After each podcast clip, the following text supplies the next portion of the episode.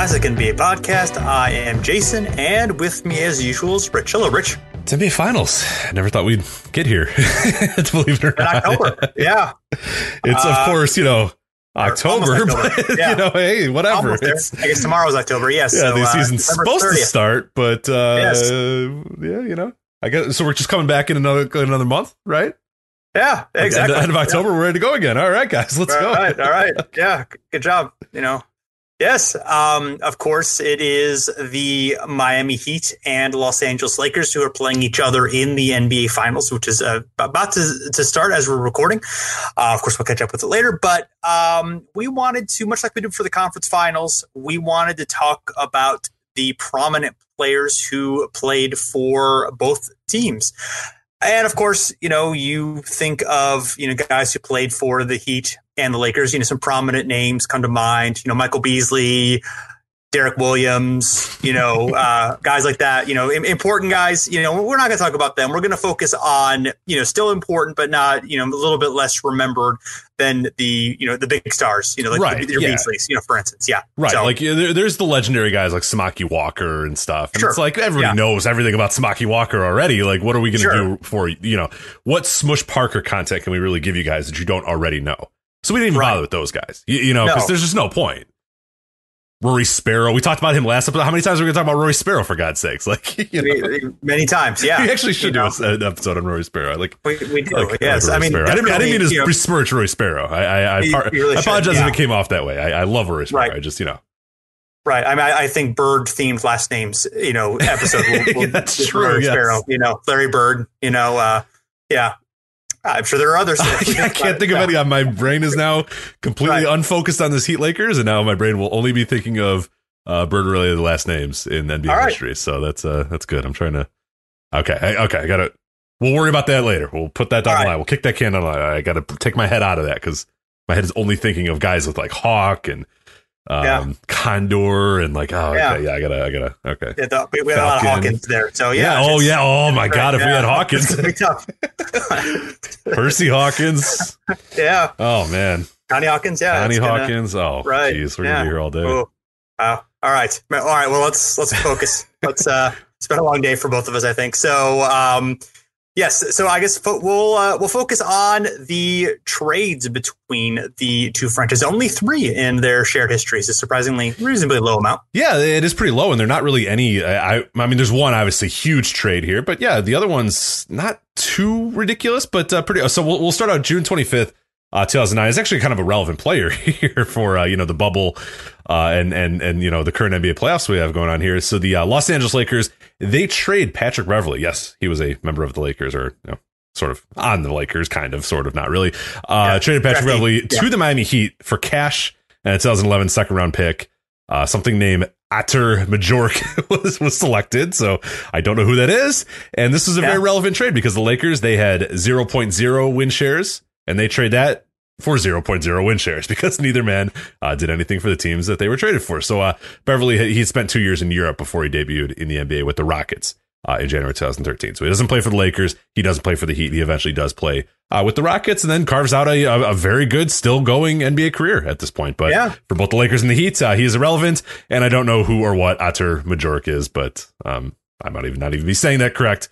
But who Yeah. cares? Because no one's ever going to remember or care about. It. Well, Rich, Rich, you majocked, you majocked me into that one. So, uh, is it Majok? Is it Yeah. Majok? I- Jock, I don't know. That- That wasn't a very good, that was not a very good joke, to be honest. But Yeah. Um, yes. So next, you mentioned, of course, uh, the the most famous trade uh, out of these. Uh, July fourteenth, two thousand and four, the Lakers traded uh, Shaquille O'Neal. Oh yeah, we forgot to mention Shaquille O'Neal, kind of important player in the uh, shared histories of the Mm, Lakers. I got yeah, I suppose. Yeah. I mean, kind of. Yeah, in terms of like winning championships and you know being Right. a star, yeah, but like you know, Samaki Walker, But- you know, Brian Yeah. Grant, like these are you know these are the people you want to talk about. So. Sure. I mean, did I mean did Shaq have? He doesn't have a bird name, so It's true. really- so what's even the yeah. point? Yeah. Right, there's not much of a point. It's true. Uh, yes, um, Shaquille O'Neal traded from the Lakers, who were you know coming off uh, four Finals appearances in five years and three championships. Uh, obviously, Shaq Kobe beef. We've talked about that in the past. Um, goes the Miami Heat for Caron Butler, Brian Grant, Lamar Odom, and two uh, draft picks, one of which became Jordan Farmar, a, fairly prominent player, of course, uh, for the Lakers during their later championship years.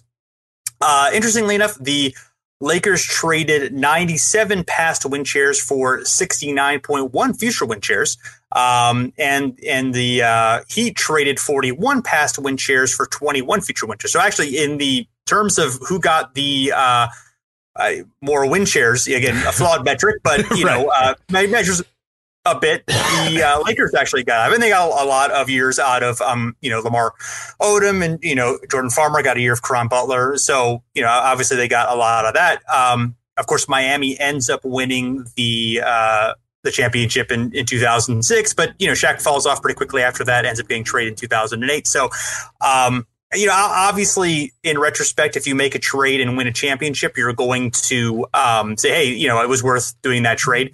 But do you think there's a conceivable possibility that the Heat keep, you know, they have Dwyane Wade, they keep Caron Butler, they keep Lamar Odom, and they end up long term actually having a better run than just one championship. I'm not saying likely, but I'm saying can you conceive of that possibility? Yeah, maybe, maybe. But it was. I mean, the, the, Shaq did come in, and he was he was still great. Like it, it wasn't until that final year really. Um, or, or the final full year when he started, his body started to break down, and obviously the you know the final half year where he gets traded. I don't know, like yeah, I, I see your point there. I see, I definitely see what you're saying, especially with someone like a, a, a Lamar Odom, uh, who had just kind of come into his own at that point uh, as well. Um, It's tough. Yeah. It's well, tough. Yeah. I mean, yeah. I mean, you think about the Wizards during that time. Kind of had a similar setup. You know, obviously they had Butler. You know, Dwyane Wade's obviously better than Gilbert Arenas. Sure. Um, Odom, I think, is a better player overall than Antawn Jamison. Kind of do different things, but Odom, I think, actually fits in a you know kind of a, um, a triumvirate better than that. So you know, it depends what they have around them. You know, and a lot of things. Obviously, I think there's less of a chance that you know the he'd get really bad, end up, you know, um, clearing house and, you know, getting LeBron and Bosh later. So obviously they would rather have done that. So, I mean, history worked out in favor of them for a couple reasons here, but I, I, it's just something that sort of struck, you know, um, my mind. Like oh yeah you know i could see a, a, situation where actually keeping butler and odom would have been better for the heat. But you know again you you win a championship you're gonna take that deal um you know every time. Yeah and we'll, we'll talk about it in a later you know uh, when we talk about someone you know later down in this episode but they're you know they're a game away from going to the you know back-to-back nba finals as well. And people do forget that 05 04 05 team you know went to game seven in the eastern conference finals with the pistons uh, you know ended up losing and, and you know not making the finals and yeah, I mean, it, it, it can't be understated how important Shaq was. You know, he immediately comes in, immediately adds, you know, just a different dynamic to that team. He's still completely unguardable. He's still at the top of his game. Dwyane Wade emerges. Like, it's, it's amazing how just adding Shaq to that team just put them from like, you know, 42, 43, 44, like that sort of like, hey, we're like a plucky, you know, Eastern Conference team or whatever, to like immediately, you know, 59 wins in, in, in the first season and then, you know, an NBA championship uh, in the following season. So yeah, I mean, I see what you're saying. Like long term, maybe you can stretch it out a little bit, but yeah, it's like I think 99 out of 100 times I'd probably make that trade to you know go to right. almost back to back finals and and and you know eventually winning a championship as well. So sure, gotcha. So uh, I want to talk about the uh, last trade. Yeah, very uh, intriguing one. Yeah, this is this. I can't wait to talk about. I, I we could do a whole episode on this. I think, but uh, uh, not the not Matt Geiger. He's a part of this trade, but not Matt Geiger is not the point here. Uh, June twenty third, nineteen eighty eight. Uh, Los Angeles Lakers trade a 1992 second round draft pick later uh, selected as Matt Geiger with that pick. So it's 1988 trading a 1992 second round pick to the Miami Heat with the caveat that the Miami Heat agree not to select Kareem Abdul Jabbar in the expansion draft. Uh, all you have to know, Lakers trade zero win shares for zero win shares because obviously they're not trading anything of, of note. And then Miami, uh, they trade, you know, a promise for 8.4 future win shares for, for Matt Geiger. So it's fine. It's whatever. Um, I was questioned like, is this legal? Can you do this? And apparently it is. And, and they did it a bunch. Miami did this a bunch in the first expansion draft. So obviously they come into the league in 1988 and they were very smart. They basically looked and scoured over all the expansion draft. And it was a kind of a weird, you know, in between era for the NBA as well because salary caps were kind of rising, player salaries were rising, the league was getting them way more popular, and a lot of really good players were left unprotected by their teams and the you know the way around this or the way that you know teams could keep their good players but still you know sort of you know circumvent the salary cap and and and, and make sure that their good players didn't get picked up by expansion teams was essentially say hey uh, miami you want a second round pick in nine years? And they're like yeah sure we'll take it. So uh, they did a bunch of these a bunch of these. So let's talk about a few of these here. Uh, Miami Heat agreed to not select Bill Wennington, Uwe Blab, and Steve Alford from the uh, Dallas Mavericks in exchange for a 1988 first round pick actually, which is pretty interesting. So the the Mavericks uh, only protected eight of their twelve players. Um, or they had already protected eight of their 12 players. They did this. Miami Heat says, okay, we're not going to pick Wennington. We'll not, we won't take Blab. We won't take Steve Alford. And it ends up with Miami Heat taking something named Arvid Kramer. And uh, if you don't know who Arvid Kramer is, join the club. Nobody knows who Arvid Kramer is. He uh, played only eight games in the NBA, and the last time he played in the NBA was 1979 and 1980. So, uh, yes. yes, that is amazing, amazing little note here he was actually selected first overall in the 1980 expansion draft and never played for the right. uh, so uh, a two-time expansion draft draftee and yeah, never played. Yeah, no, number one overall draftee nonetheless. Yeah. So yeah, that's a uh, that's, that's incredible. Um, so yeah, there was a bunch of these as well. So Miami Heat agreed to not select DJ Dennis Johnson from the Boston Celtics in exchange for a 1988 second round pick. Uh, they also agreed to not select Danny Young from the Seattle SuperSonics in exchange for a 1988 second round pick. And then the big one is what we talked about here. The Miami Heat agreed to not select Kareem Abdul-Jabbar from the Los Angeles Lakers uh, in exchange for that 1992 second round pick, who ended up being Matt Geiger.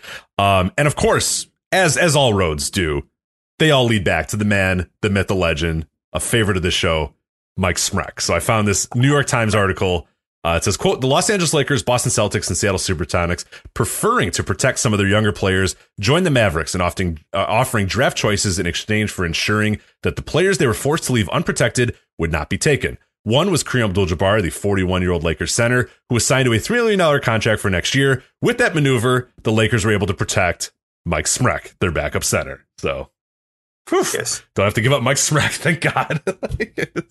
Uh, and Willie will have more later on the uh, the player, the Laker who the uh, Heat actually selected uh, later on toward the end of this episode. It's a little teaser there. Yeah, yeah. And uh, so so as far as like what they did in that draft, with their main pick, you know, the the the, the Heat select Rony Seikaly. That was the ninth overall pick. They had that one.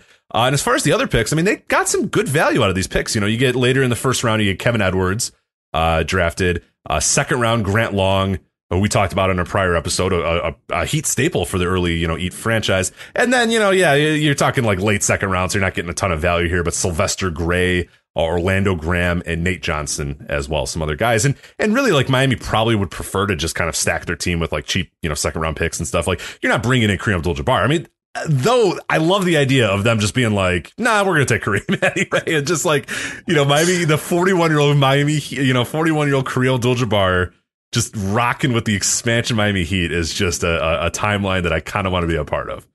Uh, so is that more or less washed than that photo of Ewing and um, Olajuwon, you know, in the Raptors right. Yeah, I don't. Yeah, just like because imagine how like unmotivated he would have been. He's just like, come on, really? like, right? You know, I, I'm only barely hanging on because I'm with the Lakers and we're good and we're winning titles and it's LA, but like dude, I'm not going to Miami. like, but right. I, I, like the idea of him getting motivated. You're like, you know what? No, I do belong. Like, screw the Lakers for not protecting me. like, fuck Mike Smrek, you know, and then like just dominates yeah. Mike Smrek in head to head battles. Like, no, you know what? Mike Smrek's your starting center now because I'm going to Miami, baby. like, I love this idea, and uh, just some of the other players too. Danny Young and the Supersonics being like, "No, don't take Danny Young from us," which is just kind of you know, good player, but like I, I don't know if you, but it's uh, these are dumb second round picks, so it's whatever. And then yeah, the Dallas Mavericks saying, "Don't take Wennington, Uwe Blab, or Steve Alford." So, um, just incredible. Yeah, I could yeah. not believe this was legal, and apparently it is. I guess I don't know if this loophole's been closed uh, or whatnot, but uh, you could do this at this time, where you could trade picks for,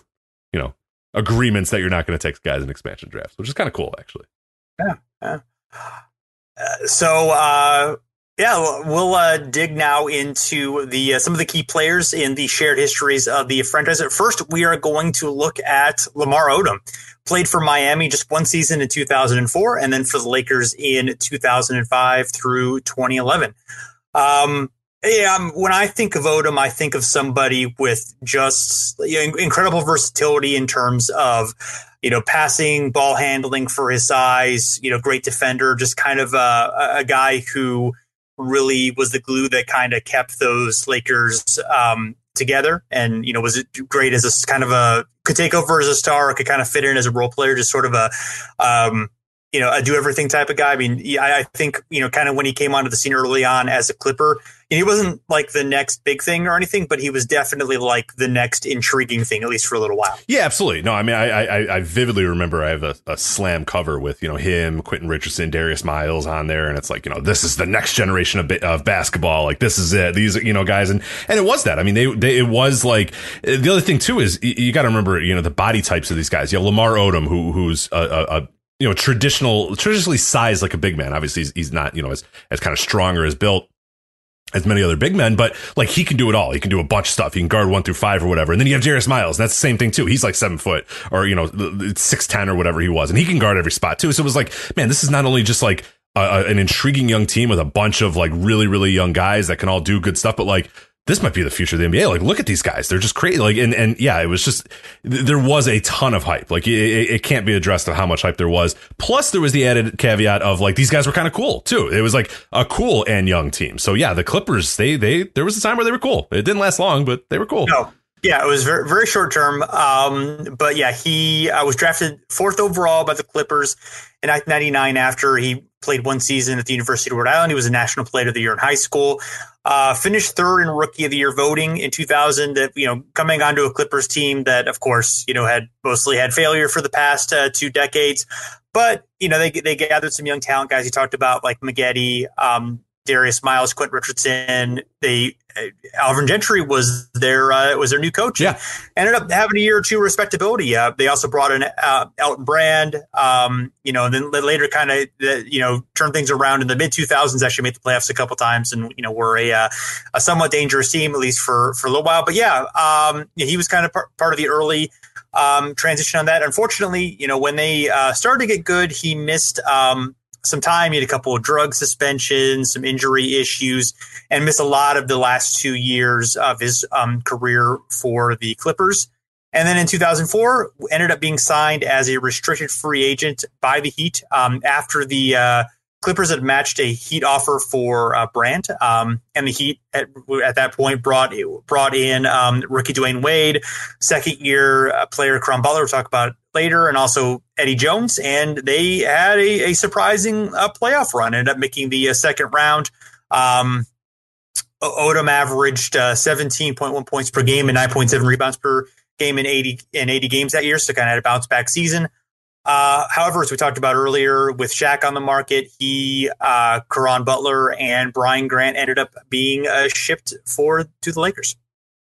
Yeah, and and this I remember being a, a, a you know when people talk about this deal and and and yeah, it's like it came to Miami and they just like stupid not to try to you know get Shaquille O'Neal for it. But I do remember definitely at the time a lot of conversation about Lamar Odom and like, oh man, like this guy is you, you're trading a guy who really kind of came into his own in Miami. Maybe maybe got away from whatever was going on in Los Angeles and it was uh, whatever got on with the Clippers, I should say. You know, not necessarily Los Angeles, more the dysfunctional Clippers or whatever. And then you saw what this guy could do, and you see how important he was to the Heat. And and like you kind of you know asked me at the beginning of the show, there was a lot of questions of like, well, how much does Shaq really have left, and is it worth trading you know someone like Lamar Odom? Like what what is what is Lamar Odom capable of? What can he really be? And and yeah, is it worth trading that? just to have, you know, maybe a year or two uh, of Shaq. And yeah, for Miami, clearly it was, but no, you could absolutely make the case. And I do remember the arguments at the time being like, uh, you might, they might regret this one because this is a top tier guy. And, and, there's no doubt that he was really the centerpiece of that deal. And, and, and, and as we found out, you know, it's a pretty damn good deal uh, for the Heat uh, or for, for the Heat and the Lakers as well. Both franchises, I think, get uh, a lot of value out of that trade. Um, good, uh, a little bit of a tough start for Odom, particularly for the Lakers, and of course now uh, centered uh, with uh, Kobe Bryant uh, on offense. They, um, you know, he had a pretty good season: fifteen point two points per game, ten point two rebounds per game. Missed some time with a shoulder injury, but the team had a lot of turmoil. Uh, new coach Rudy Tomjanovich left at midseason, and the team really slumped down the stretch. I think Kobe missed most of the last, most of like the last quarter of the season as well. They finished with only 34 wins and a league worst defensive rating. It was the first time they missed the playoffs in uh, several seasons. I think only the fifth time they missed the playoffs in franchise history up to that point. So, um, so next year, Phil Jackson comes back as coach. And Odom at this period, you know, the next um, two, three season, kind of seen as an enigma. You know, sometimes can can come in and uh, dominate and be really good. Sometimes seen as sort of drifting out of games. Um, the Lakers, you know, improved, um, but still fell to the Suns two years in a row in the playoffs um, before they were able to acquire Pau Gasol in 2008 and reach the finals. Uh, it seemed that during that time, um, especially that 08 year, Odom played particularly well with Andrew Bynum out of the lineup, which would kind of be a theme for the rest of his Lakers career. But definitely he and Gasol and Kobe, of course, you know, really had a lot of uh, chemistry together and fit well. And um, and Odom, you know, kind of ended up more, you know, in the next couple years, um, you know, kind of finding his role more and you know contributing to you know winning success. Yeah, d- definitely. Yeah, he became a guy who I think was you, you, know people had kind of always thought he like like I mentioned in Miami, we're like, man, this guy can become a star. This guy can be the leader of your team. This guy can do that sort of stuff. And I think you know later the Lakers found their best success with him basically saying, okay, look, he doesn't need to be a star. He doesn't need to be a leader. He doesn't like, let's him be a six man. Let's him do everything. Let's have him be, you know, and, and there's no doubt how important he was to those teams, but it was just like the, the big revelation was, okay, maybe this guy doesn't need to be, you know, a featured guy. He's a guy who can just kind of work in, in the system that we have and work around the talented players we have. And then, yeah, that's where I think his, you know, his tremendous success came from. And especially bringing Gasol in there because now the load was off of him and it was like, all right, look, we have Kobe, we have Gasol to a lesser extent, we have Andrew Bynum. You know, you can just kind of come out here and, and, and, be the six man and do whatever you need to do. And, and that's where, you know, their best team success came and his best success came uh, as well. So. And he ends up taking a six man role in 2009, helps the Lakers win back to back championships despite some reluctance to take mm-hmm. that role. Um, and to celebrate the first title, Wrigley, uh, the company, made a replica of the Larry O'Brien championship trophy out of candy. Uh, and Odom's name was featured on the base of the account, on, on, the base of that trophy, on account of his fondness for uh, candy. So, of course, known as the Candy Man. Um, and in 2009, he also married Khloe Kardashian uh, after one month of dating and became uh, involved in uh, you know the reality tabloid circus of that as well. became famous to a whole new group of a whole new audience. So it was really, and uh, that's not a word I know well, but I know that he had a tremendous amount of uh, popularity and uh, fame, and unfortunately infamy um, later on uh, due to that. Um, yeah, but it yeah. yeah. for better and yeah. for worse. Yeah, for mostly sure, for worse, but exactly. So, so they won back-to-back championships, of course, 2009, 2010, 2011. Um, then he uh, wins the six man year of the award is one of his best seasons, uh, really his last really strong season of his career at age 31. Uh, the Lakers did end up falling in the playoffs. Uh, they were pretty much smashed by the Mavericks, who ended up winning the NBA championship is a, as a pretty big surprise that year. Um, then had a really difficult offseason that year that included a, a, murder of his cousin, and he was also a passenger in a fatal accident, plus everything going on with the um, NBA lockout. Um, and then was involved in a what ended up being a vetoed trade by the Lakers for Chris Paul, in which Odom would have been sent out. Uh, after that, he was uh, he was angered by being involved in that and decided, asked to uh, be traded to a contender and ended up going to um, Dallas. And things really spiraled out from there for him uh, as a player. Um, basically, the team listed him as inactive after he had a clash with Mark Cuban near the end of the season. Uh,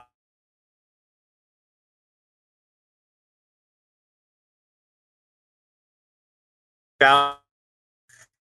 Um, followed up the next year with the Clippers. Uh, went back to to the Clippers for one season. Played the full year. Um, uh, he played every game, although his his numbers did improve a little bit, but but still were definitely uh, weak. And uh, it, basically, that was the end of his career outside of signing with the Knicks toward the end of the 2014 yeah. season, but not actually playing. I always forget about that Knicks thing until you brought it up, and I do remember it at the time. And, right. and yeah, being kind of like a, eh, is this going to work? Is he even going to play? And and yeah, we quickly found out he, he didn't play. Right. It, was, it was over at that yeah. point. So. Yes, it was over at that point. And unfortunately, you know, post career, best known for um, 2015, uh, where he collapsed at a brothel in Nevada. He suffered kidney failure, several heart attacks, and strokes. Was ended up being in a coma and placed on life support in a hospital. I mean, there were reports that he had passed away. I yeah. mean, I think people thought mm-hmm. he was definitely going to die. Um, but uh, you know, he was able to regain consciousness, and um, you know, reports are you know recently that he was you know doing quite a bit better. Um, he definitely had some you know fallout from that uh, situation uh, in terms of losing memory and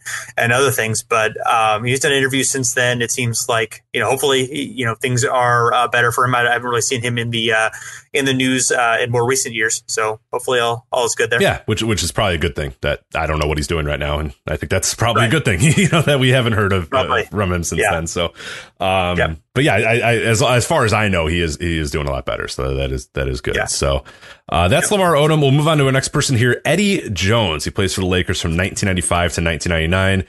Uh, then he plays for Miami from 2001 to 2005, and then again in 2007. Uh, so we'll start out here. Uh, selected 10th overall in the 1994 NBA draft. A quote from Jerry West at the time uh, says, We wanted the best pure athlete available, and Eddie was too good to pass up. And yeah, it's a pretty f- interesting draft, a pretty good draft. And, and Jones would go on to finish second among the entire draft class in win shares, trailing only Jason Kidd, which is, you know, very, you know, trailing Jason Kidd's nothing to slouch at. He's a very, you know, Jason yeah. Kidd played a lot of years and was, quote, very good. So, uh, other notables uh, in that uh, draft, it's got Grant Hill, uh, Juwan Howard, Donyell Marshall, Jalen Rose, Wesley Person, uh, or Leslie Pearson, uh, Aaron McKie, and Glenn Robinson, who was actually the first overall pick uh, as well. But yeah, Eddie Jones finishes second among all those guys uh, in win shares. And, uh, you know, he starts out his career you know, the 94 95 season has productive rookie year for the, you know, surprisingly competent Lakers. You know, they, they uh, go, they win 48 games. They go to the Western Conference semifinals.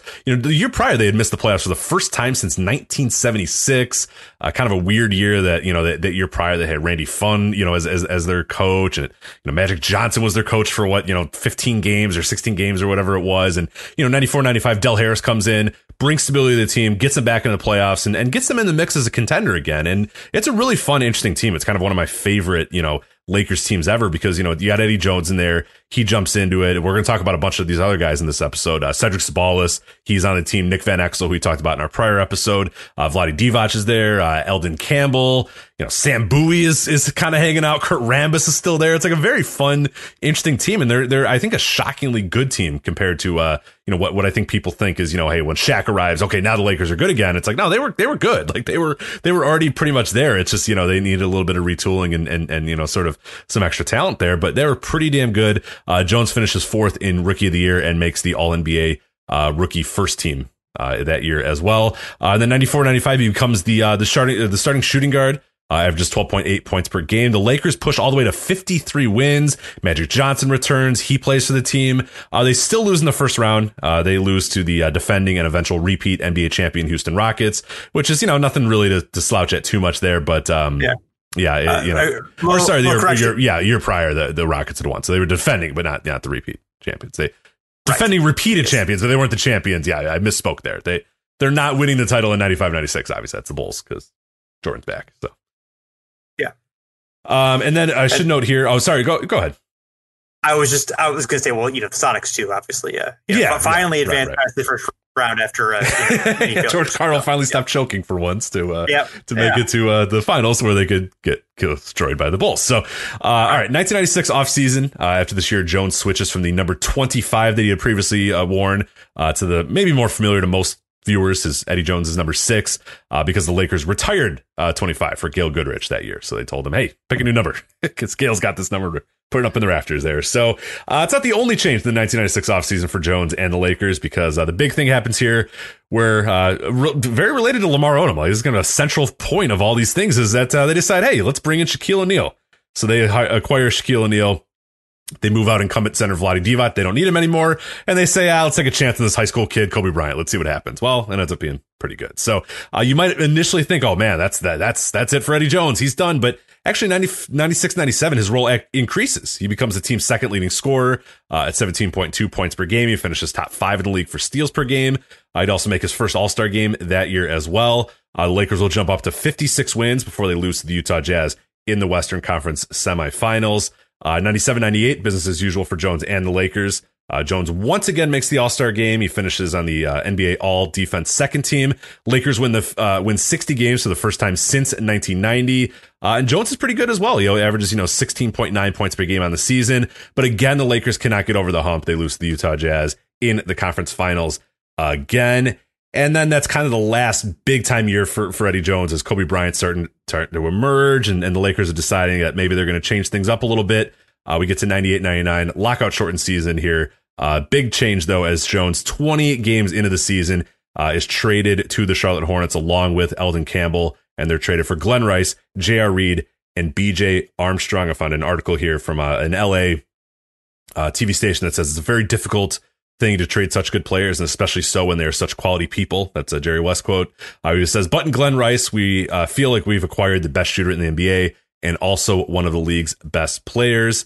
Uh, we feel this takes us one step closer to our ultimate goal of having an NBA championship team. Uh, there was a lot of trades that happened as well. Del Harris and, and, and well, just trades and, and, and stuff going on as well. Del Harris is fired. He's launched almost 25% of the roster is, is moved as well. But, you know, we don't really care about the Lakers anymore. We care about Eddie Jones. We're talking about Eddie Jones here. Uh, so yeah. he remains consistent in Charlotte's team doesn't make the playoffs, but he becomes a really good player. Becomes a kind of is a star on his own team in 99, you know, 2000. He averages a career high 20, uh, 20.1 points per game, 4.2 assists per game. Uh, but it's not enough to get Charlotte to a contending status. And they're really just never like that good of a team uh, with Eddie Jones as their top guy. Uh, and in 2000, 2001, he comes home to his hometown team, signs with the Miami Heat technically a sign and trade because they send uh, Eddie Jones and Anthony Mason to Miami uh, for Jamal Mashburn and PJ Brown. So again, another kind of big trade here with you know talented guys moving and, and, and talented guys moving from you know from team to team here, and um, everything's set up for this Heat team to be really really good. You have Alonzo Mourning, you have Anthony Mason, you have Eddie Jones. Things look pretty good, uh, but everyone's kind of shocked by the uh, the sudden departure of Alonzo Mourning, who's diagnosed with a, a, a rare kidney disorder uh, just before the season. So he's out. He doesn't play. Uh, and then Jones is still very good. He leads the Heat in scoring 17.4 points per game. The Heat win 50 games. They go to the playoffs, but they're swept uh, pretty early. But uh, yeah, I mean, it, it, I, I know you remember this as well. I mean, that Heat team, there were high expectations for that team. You know, before Alonzo Mourning's issues, and, and and and really felt like this was going to be a really good team. And they were a good team for years prior as well. And now they're adding even more talent there in, in Eddie Jones and Anthony Mason. Yeah, and obviously 2000, you know, it's a huge free agency class. That's you know, um, that's Grant Hill and um, Tracy McGrady. You know, uh, Tim Duncan almost moves. I mean, that's a really big you know situation. And Mourning was coming off of you know, I think he was like second or third MVP the previous yeah. year. Oh yeah, so, he was amazing. Yeah. Yeah. So, um, yeah, they, they were absolutely primed to, um, to have a big run. So, and obviously, yeah, they win 50 games, but they actually lost to, uh, Jones's former team with the, uh, Hornets. Uh, yeah. well, so, and Anthony yeah. Mason. Yeah. So, uh, interesting, uh, interesting swap there. But, um, yeah, definitely this was, that, that was a team that really had, um, you know, uh, some fun expectations there. And this is going to be, I don't want to say the last, I mean, 2001, 2002 is probably the last great Eddie Jones year because he leads Miami in scoring again, 18.3 points per game. Unfortunately, at this point, the Heat missed the playoffs and they kind of begin to rework the roster as well. Uh, and, and, and Jones stays around for a few more years, kind of semi insignificant years. Uh, 2004, 2005 is our next big, uh, thing that we're going to talk about here. You know, a few uneven years in Miami and the team makes a huge splash. Uh, a little bit of a deja vu again as, uh, center Brian Grant is traded uh, to Los Angeles uh, for Shaquille O'Neal. We, we talked about the deal a little bit earlier there. Uh, team also, you know, they have established, you know, second year player, you know, Dwyane Wade as their lead guard. And Eddie Jones, who goes, ah, Shaq again. Hi. Hello, Shaquille. How are you? And, uh, hopefully we're going to win some titles with you and me together. And it's like, yeah, yeah, maybe. Well, we're going to win some titles, but I don't know if you're going to be there, buddy, just like in LA. It's like, yeah, sure, sure, Eddie. Yeah, no, we're going to win titles for sure. Uh, so Jones, uh, scoring, he dips, uh, becomes a more solid real, role player, outside shooting threat. The Heat win 59 games, as we mentioned uh, but end up losing to Detroit in the Eastern Conference Finals. And then when it's like, all right, well, next year we'll go get him, buddy. And it's like, yeah, all right. Uh, no, that's not going to happen because 2005 offseason, uh, Jones has moved to Memphis for James Posey and Jason Williams. Uh, and it's actually a ridiculous five team, 13 player trade. We talked about it a lot in our last episode as well. Just an ungodly large trade. A lot of names get moved around. Uh, Jones plays solidly for Memphis first year, but his production really falls off a cliff in uh, 2006, 2007. Uh, he averages only 5.6 points per game. Uh, eventually, in January 2007, he's waived. He rejoins the Miami Heat, fresh off their NBA championships. Goes, all right, look, you guys won without me last year, but I'm here. I want this ring. I'm going to help you guys out. Uh, they get swept in the first round, so that doesn't work out very well. Then Jones, he ends his career. He has a one year stint with the Dallas Mavericks, kind of an uneventful uh, one year stint, and then he eventually retires. So that is it. Freddie Jones, unfortunately, never gets a title. Uh, always plays on a team before or after they're winning a championship. So kind of rough. I, I never would have guessed that he had a career 37% three point. Uh, well, and I did want to note, make a note of that because, like, you know, in the trade, when they trade Glenn Rice, it's like Jerry West being like, oh man, we finally, we finally have a good three point shooter. and it's like, yeah. he was like top five in the league when they traded him in three point shooting. And I'm like, you, Eddie, Eddie Jones, though, like, you have that already. Right. And Eddie Jones is a really, really good defender too. It's like it's so weird. And obviously, in hindsight, they end up winning a title with Glenn Rice. But we're gonna talk about Glenn Rice in a little bit. Like it doesn't go very well in LA, and you're like, man, you really should have just kept Eddie Jones and see what happens there. But you know, maybe it wasn't Jones that was the difference maker yeah. there. But yeah, he's like a really good three point shooter, and they can't wait to get rid of him so they could bring in a three point shooter in Glenn Rice. And yeah, Glenn Rice is better but it's not like you're trading like a guy who doesn't shoot threes or can't shoot threes at all. So it, it, it's pretty, uh, it's a very bizarre trade that the Lakers made. obviously, it obviously worked because they yeah. won a title with Glenn Rice, but still, just pretty weird. Yeah, I, I, think some of it was financially motivated as well because I think uh, you know they they had to cut contracts because of the uh, lockout and you know because they were way over the cap as well. I, I think that was part of the motivation. Sure. Um, but yeah, obviously, I think obviously they were retooling around um, Kobe and Shaq, and it worked out pretty well. So uh, I would say, yeah, I'd say the Kobe Shaq yeah. Uh, duo uh, ended up working out pretty well for Los yeah, Angeles. Uh, so. Maybe, yeah, it's maybe a little bit of a hot take, but we'll go we'll, we'll, we'll, go with it. Yeah, you know, drop some hot take yes. in the middle of, the, middle of this episode. Let people react. You know, see what they think. All right, fair. Uh, so yes, uh, next we have Caron Butler, also involved uh, with the uh, Shaquille O'Neal trade, as we talked about. Uh, played for Miami for two seasons, 03 and 04 seasons, and then Lakers just for one season. Uh, drafted 10th overall in the 2002 draft by the Heat out of UConn. Um, yeah, I think that uh, Butler, in addition to his basketball career, you know, best known for uh, a few things. Um, one, his habit of chewing on straws, which he uh, apparently picked up back when he played AAU ball. Uh, apparently, his cho- his straws of choice are from McDonald's. I, I found this on Wikipedia. I see no reason to argue it. I think McDonald's straws from what I remember, fairly solid straws. So yeah, they're they're, they're decent straws. Yeah, I'm I'm a yeah. straw chewer as well. Like I don't like play basketball chewing on a straw like he did, but right. I, I, enjoy no. I enjoy a good. You know, when I'm done with the drink at, a, at a you know at a fast food establishment, I'll, I'll chew on the straw until I get yelled at by my wife. So okay, it usually lasts about ten minutes, and then she goes, "Oh my god, stop!" And then I you know yeah. Okay. Uh, so I'm not addicted to it. It's just you know I like doing it. So well, you know something that Caron Butler is addicted to Mountain Dew. Yeah, well, hey, kindred spirits yeah. there too. I am yeah. basically Caron Butler, despite the fact right. that I'm a slightly shorter and just a little bit worse at, at, at basketball than Caron Butler. Otherwise, worse, we're though. pretty similar. Yeah, I can see that. Yeah, both Midwesterners. You know, it uh, makes sense. You know, um, he's a Kenosha guy, right? Uh, a Racine. A Racine. Uh, real close. Yeah. All right. Yeah. yeah I've been to Racine before, so yeah. There you go. We're, we're, yeah. we're one and the same. Two peas in a exactly. pod. Two peas in a pod. Yes. So, um, he said he uh, yes drank six 12 ounce uh, sodas a day.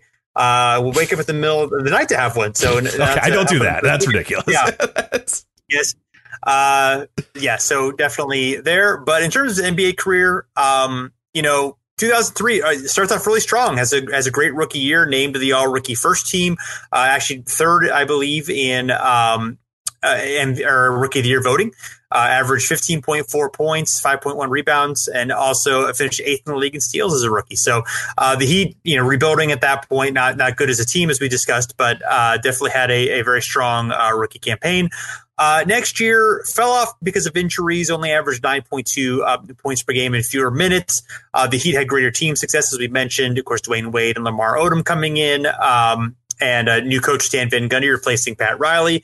And they sent the uh, New Orleans Hornets out of the Eastern Conference with a, uh, first round upset. That was the uh, the Hornets uh, uh, by losing that. Uh, oh right, by, yeah, yeah.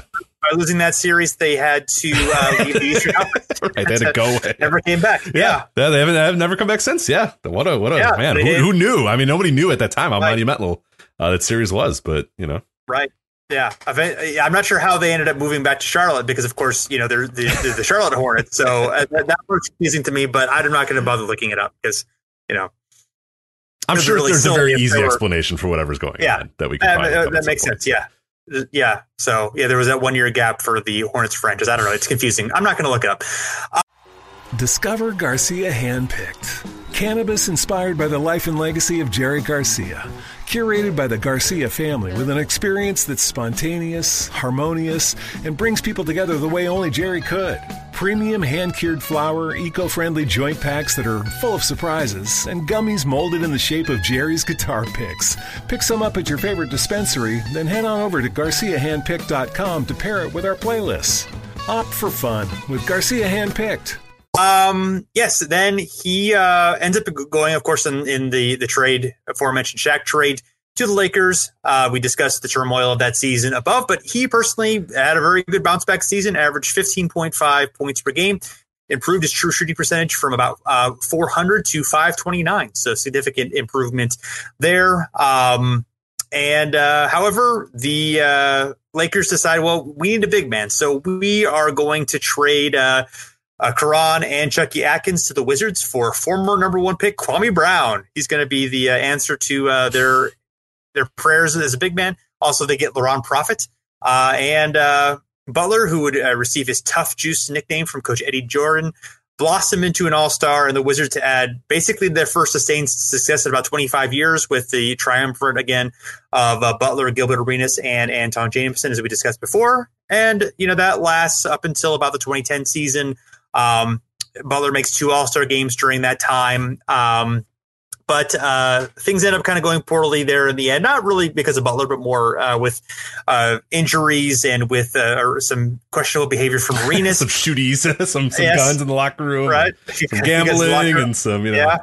Yeah gun motions so, uh, and yeah, just a lot of a lot of stuff relating to guns yeah, became an issue. So. Right. Yes. So um, yes. So Butler in uh, February 2010 ends up being traded to the Dallas Mavericks along with Brendan Haywood and DeShawn Stevenson for Josh Howard, Drew Gooden, James Singleton, and Quinton Ross. And uh, you would not have thought that would have been a particularly important trade, but ends up that ends up helping uh, boost the Mavericks into uh, their 2011 uh, franchise uh, win. You know, Stevenson and Haywood are pretty important players there. Butler ended up w- winning a ring with the Mavericks, but unfortunately for him, missed most of the uh, season with uh, the second half of the season with injury. yeah, so yeah, I, don't know. think anybody would have ever expected Brendan Haywood and DeShawn Stevenson to be like the key part right. of that deal to yeah. really put him over the hump, but it absolutely was. Like, yeah, Caron Butler, I always forget he's on that team. It's like kind of like Peja Stojakovic, where I forget uh, that he's on that team. And and the big reason yeah. why Caron Butler is because yeah, I mean Peja was playing, but Caron was kind of there. He's kind of played, you know, he played a few games here and there and, and wasn't very important. But yeah, Haywood was really important.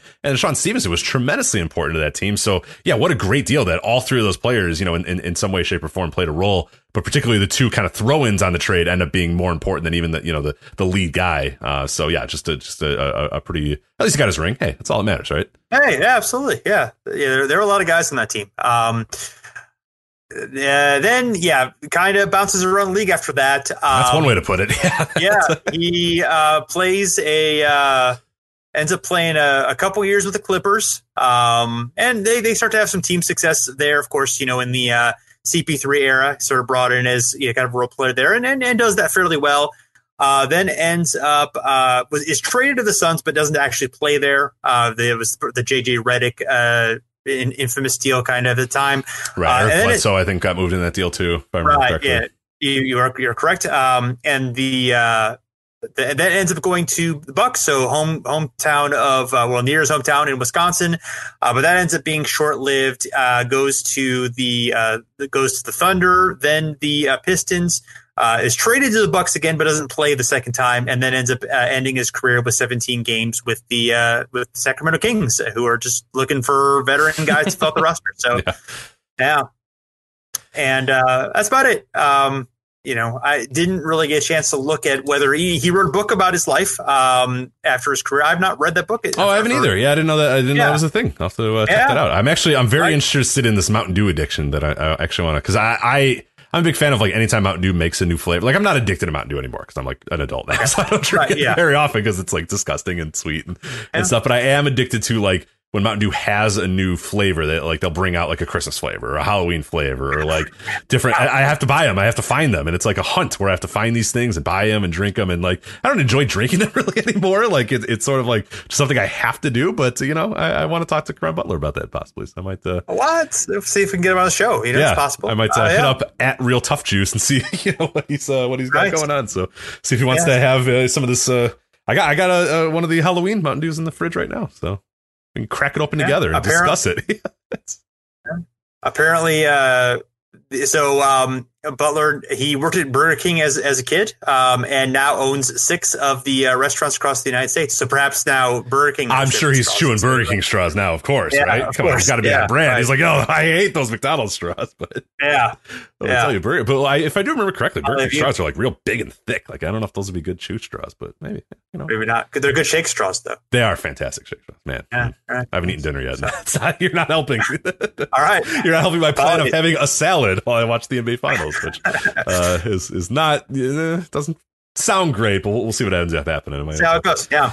All right. All right, let's talk about Glenn Rice here. Oh man, Rice. Oh, let's do it. Jeez, now I'm, I'm even more hungry. Damn, Yes. this doesn't work Yes. at all. Right. Talk about something else. Uh, Glenn Yeah. Rice, he plays with Miami from 1990 to 1995, and also the Los Angeles Lakers from 1999 to 2000. Uh, he's drafted in 1989 as the fourth overall pick by the second year Miami Heat. Uh, at that point, he starts 60 games his rookie year, uh, averages 13.6 po- points per game on a Miami Heat team, kind of quote led uh, by Sherman Douglas and Rony Seikaly. They uh, aren't really led by anybody because they uh, lose a lot. Uh, they win only 18 games in that year, but Rice does make uh, the all rookie team. And by 1991, he's already pretty much a full fledged star. He increases his scoring to 17.4 points per game.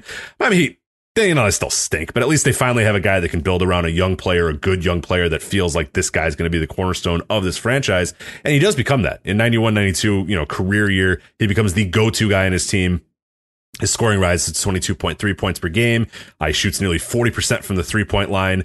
155 threes on the year. A lot of big threes coming out from Glenn Rice there. That's second best in the league. It's unbelievable that 155 threes in a single year is second best in the league when like, it's literally like a week of, you know, of James Harden these days or, you know, just a one playoff series of James Harden is, is, is essentially in that, in that realm, uh, there. But uh, that's good for second best in the league for the entire year. Uh, best of all, Miami finally makes the playoffs. They do it, you know, only winning 38 games. They go 38 and 44, but hey, they'll take it. First time in franchise history.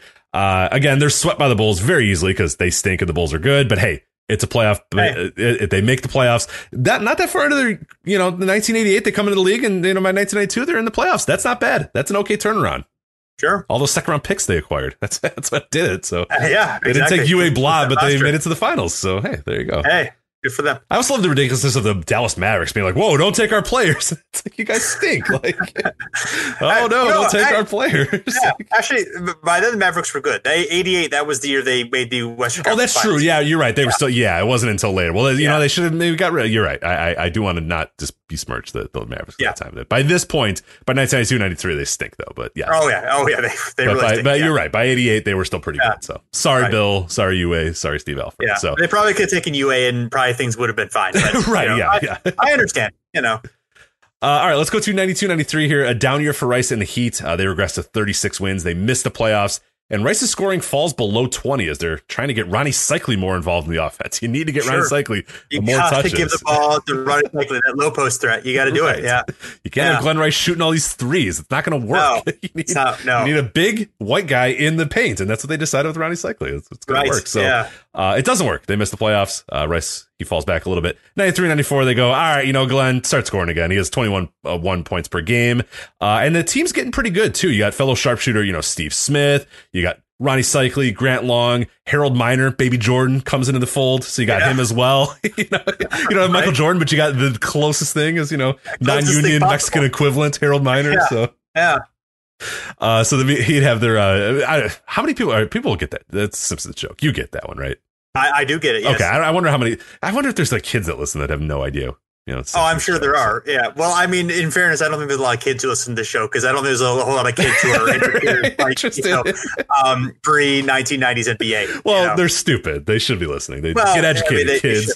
yeah, Get off your Yeah, kids. TikToks. You know, yeah, yeah. get off your PUBG and your Fortnite and start listening to two dweebs talk about old NBA players. Right. Yes. Learn something. Anyway, um, they have their first winning record in franchise history this year 42 and 40. Yeah, it's only two games over, but you'll take it because you're an expansion team. Uh, so uh, Rice comes out of the gate uh, with some really good early months of the season as well.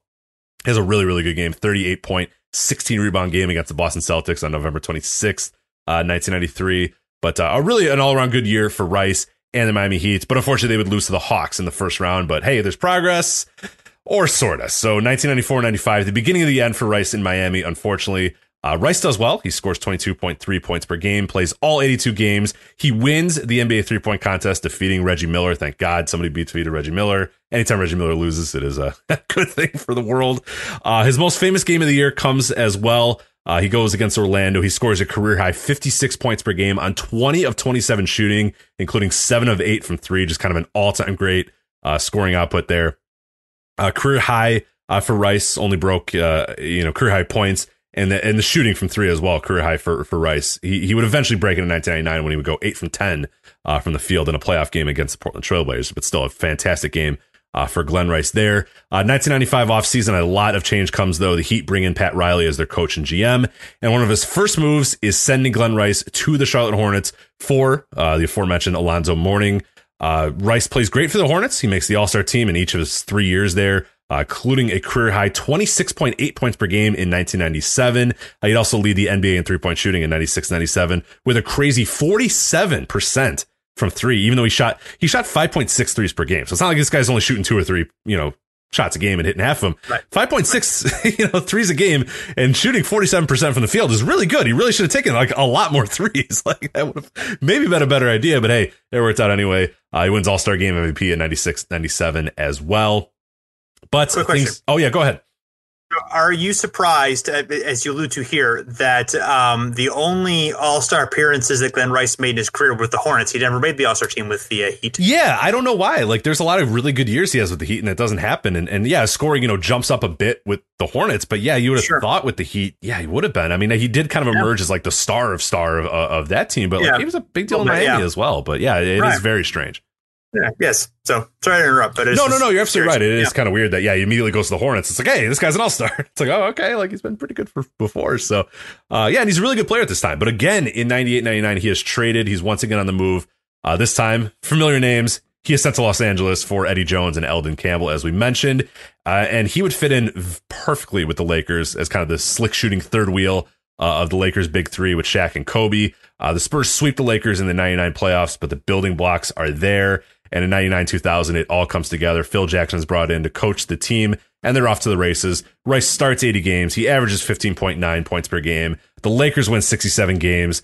They go to the NBA championship. Rice shoots 41% from three in the playoffs, fills in wherever he's needed. When Kobe's, you know, has an injury, Rice can fill in perfectly as the number two guy. Shaq's incredible. You can't really stop him. It's just a perfect fit for everybody. On NBA Finals, Rice averages 11.5 points per game uh, and chips in 16 points in the series clinching game against Indiana. So you're thinking, man, this is good. We're good to go. Glenn Rice, Big three, Lakers, eh, things are not so rosy. There are issues all year with Rice, Jackson, and Lakers GM Jerry West. Uh, first off, Rice did not want the Lakers to exercise his player option for that year. He had a $7 million player option. He wanted to become a free agent, get as much money as he could on the open market. They exercise his player option, and things pretty much never get back on track there. Uh, there's an LA Times article about this as well. I'll just quote here. It says, uh, though he remained publicly neutral about his status with the Lakers and has earned praise for his focused mindset as trade rumors percolate, uh, Glenn Rice has given his teammates and Lakers executives little doubts. If he is not traded this season, the 32 year old forward has no intention of returning to the Lakers once his contract expires in June, according to several team and league sources. Uh, this is a quote from Rice. This is a situation. What I've been doing this far is, hey, whatever happens, happens. I haven't reached a decision on that. I haven't really been thinking about that. I haven't told them that. Haven't told them that. I'm fitting in. We're winning. We're having a good time. I'm just going out there and doing what I can do for the team. Uh, the Lakers, as well, have no intention of giving Rice anywhere near the $14 million a season maximum deal that he and agent David Falk uh, have suggested he's worth. Uh, in the past, his uh, Rice has also said that he would prefer to play closer to his home in Miami. So Glenn Rice is on the move again, and we got ourselves a big old trade here. Are you ready for this one? I am ready. Okay. He does not go to Miami. Instead, Glenn Rice goes to the New York Knicks. So it's a four team trade, September 20th, 2000. Glenn Rice is traded by the Los Angeles Lakers with Travis Knight and a 2001 first round pick. Jamal Tinsley eventually is the one pick there uh, to the New York Knicks. Uh, the New York Knicks trade Chris Dudley and a 2001 first round pick, Jason Collins, to the Phoenix Suns. And this is, of course, this trade you mentioned a little bit earlier. The New York Knicks trade Patrick Ewing to the Seattle Supersonics. The Phoenix Suns trade Luke Longley to the New York Knicks. And the Seattle Supersonics trade Emmanuel Davis, Greg Foster, Horace Grant, and Chuck Person to the Los Angeles Lakers. Oh, there's another one here. The Los Angeles Supersonics traded Lorenzo Burrell. There were so many of these trades. Why were they all the rage this time? Why was it every trade was like, hey, can we get seven teams involved in this and 47 players? Yeah, sure, let's do this. Like, good lord, just go for it. Yeah. God, I, I, I mean, I love talking about him, but God, like, why did these things have to happen so much? Uh, Lazaro Borrell, uh, Vernon Maxwell, Vladimir Stepania, and a 2001 second round pick, somebody you don't have never heard of uh, and another person you haven't heard of, and eventually Kareem Rush as well. So those all those those a bunch of picks go to the New York Knicks in exchange for Patrick Ewing because the Phoenix uh, the Supersonics need some Patrick Ewing, so they give up some first round picks and um uh, some players as well. And it's really the last gasp, unfortunately, for Rice's career, which stinks because like we're talking about a guy who was a three time All Star in Charlotte, a really good player in Miami, a guy that fits in as a perfect role player in Los Angeles. He thinks he's getting big time money. He wants to be a free agent, and this is pretty much it. He plays well in the Knicks. Uh, 12 points per game, but really the age and the injuries start to pile up. Uh, he'd go and spend two more years on the Rockets after the Knicks. Never really, really find a role on the on the pretty talented team with you know obviously Steve Francis and you know Cuttino Mobley and eventually Yao Ming and all those guys. But he never really kind of emerges. Uh, he plays one final season with the Los Angeles Clippers, which I could not believe actually existed until I looked it up. Uh, in his final game, ironically enough, uh, February eighteenth, two thousand four, against the Los Angeles Lakers. So. Yeah.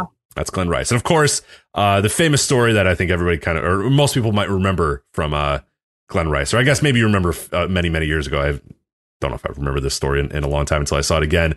Uh, that he had a uh, apparently a relationship, an affair uh, with former Vice President hopeful Sarah Palin back in 1987. So, yeah, he said it happened. Friends. I forget if she ever did. I forget whatever happened, but who cares? Yeah. So, I'm just glad we don't have to talk about Sarah Palin anymore. Now we've moved on to, you know, bigger and better things with oh, yeah. American politics. Yeah. know, it's like remember when it was yeah. like, man, this vice president candidate, uh, she doesn't sound very smart. I'm not sure I like this, and that was like our biggest thing of like, you know.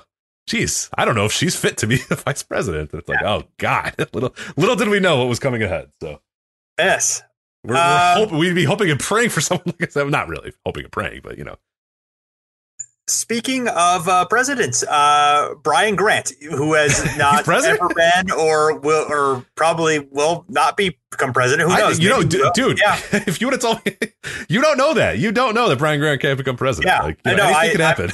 I'm not trying to say that he can't become president, but yeah, he has not been president as far as I know. It's you know, I, as of this recording, he has not. No, as as yeah. of this recording, the moment that we're recording, he has he has not become. Yeah, I mean, my grasp of U.S. history maybe not be the best, but I you know I do not recall him being a former president, but he uh, grew up uh, in Southeast Ohio, and he is known as the general for having the same hometown as Ulysses S. Grant. So fantastic.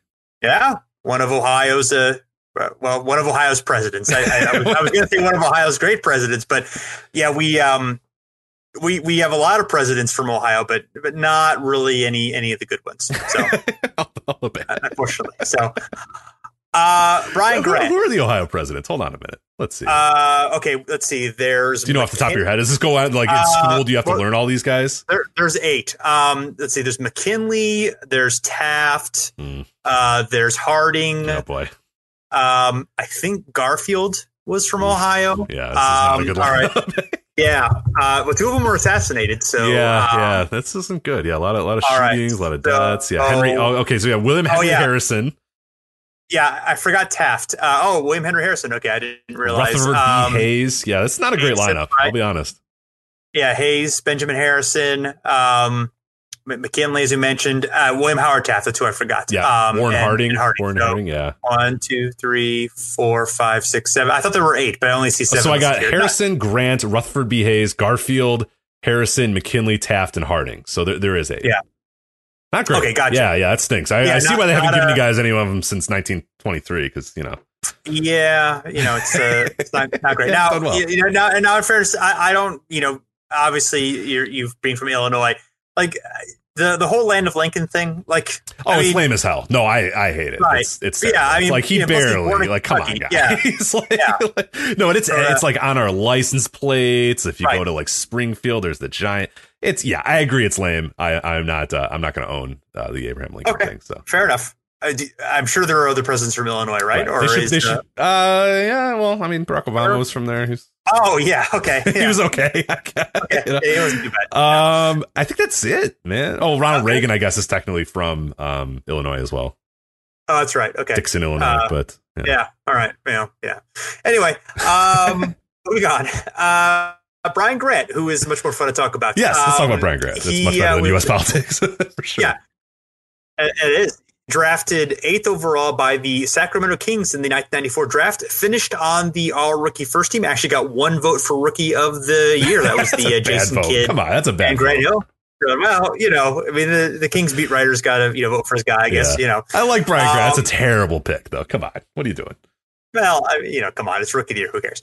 Um, I, t- well, I guess honestly, yeah. I guess Yeah, if- if clearly had- me, Jason. Clearly me. No, go. No, oh yeah, no. I, well, I guess I didn't really think about it, but if if the whoever voted for Brian Grant hadn't voted for Brian Grant, we probably wouldn't have had a shared rookie of the year. I'm guessing they would have probably voted for um, either Kidd or or um or Grant. So or yeah, Grant Hill, not not Brian Grant. A little confusing. Um. Anyway, uh, yes. So uh, in 1996, he helped lead the Kings to they, their first playoff appearance since 1986, which would have, was their first year in Sacramento. So over a decade, they had a uh, playoffless streak, uh, 39 and 43. They had an expected win loss of, of uh, 33 to 49. So they overachieved. Garry St. Jean getting the, getting, the, getting the max out of that team. That's incredible. Yeah. Oh yeah, absolutely. So we've got we got Mitch Richmond. You know, obviously Mitch Richmond. You know, very good player. Uh, we've got Tyus Edney.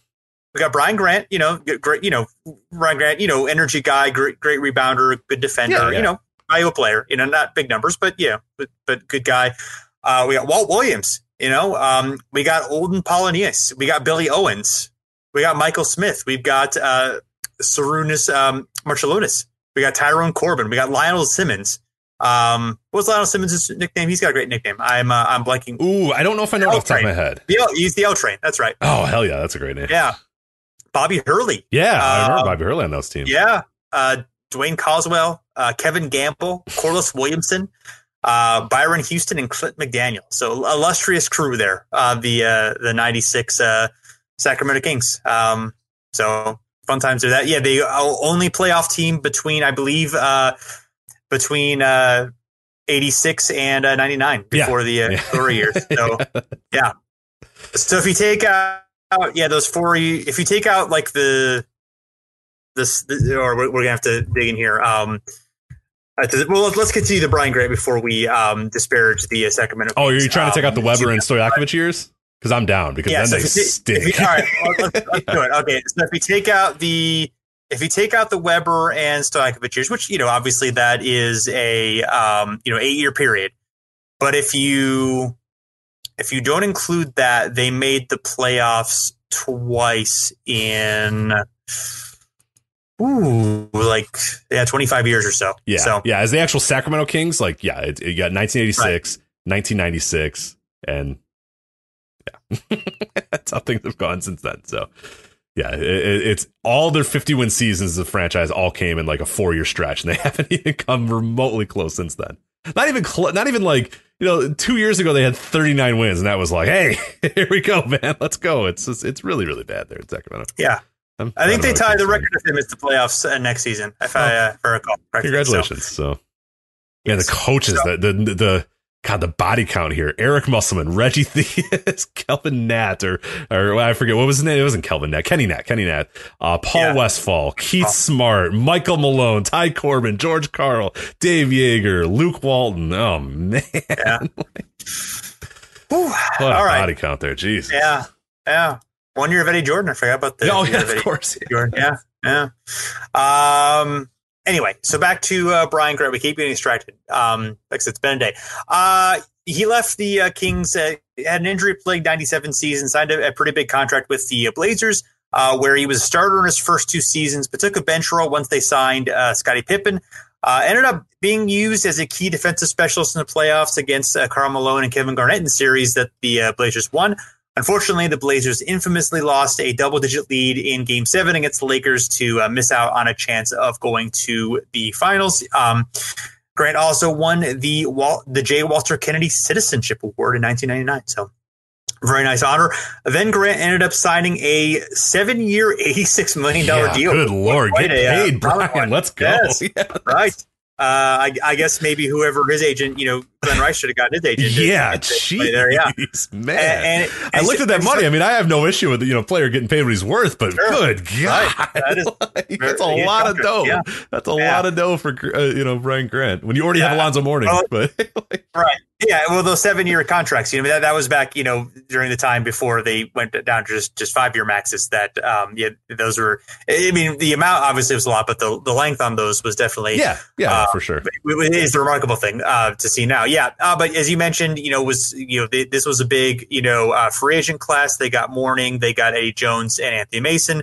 Um, but you know, Mourning's uh, injury or, or kidney disease. Uh, Grant actually steps in, plays pretty well at center. You know, he's kind of an undersized center, especially for the time. But um, you know, averages fifteen. 0.2 points per game, 8.6 rebounds per game for a 50 win team. The Heat kind of fall off on the next two seasons before embarking on a rebuilding campaign. They get Dwyane Wade. Uh, we've already kind of talked about that in with the other guys. And then that one year with the Lakers, not really uh, does- doesn't do much. Kind of falls off. Um, eh, his production has missed fall off for the Lakers. He ends up being released in the offseason.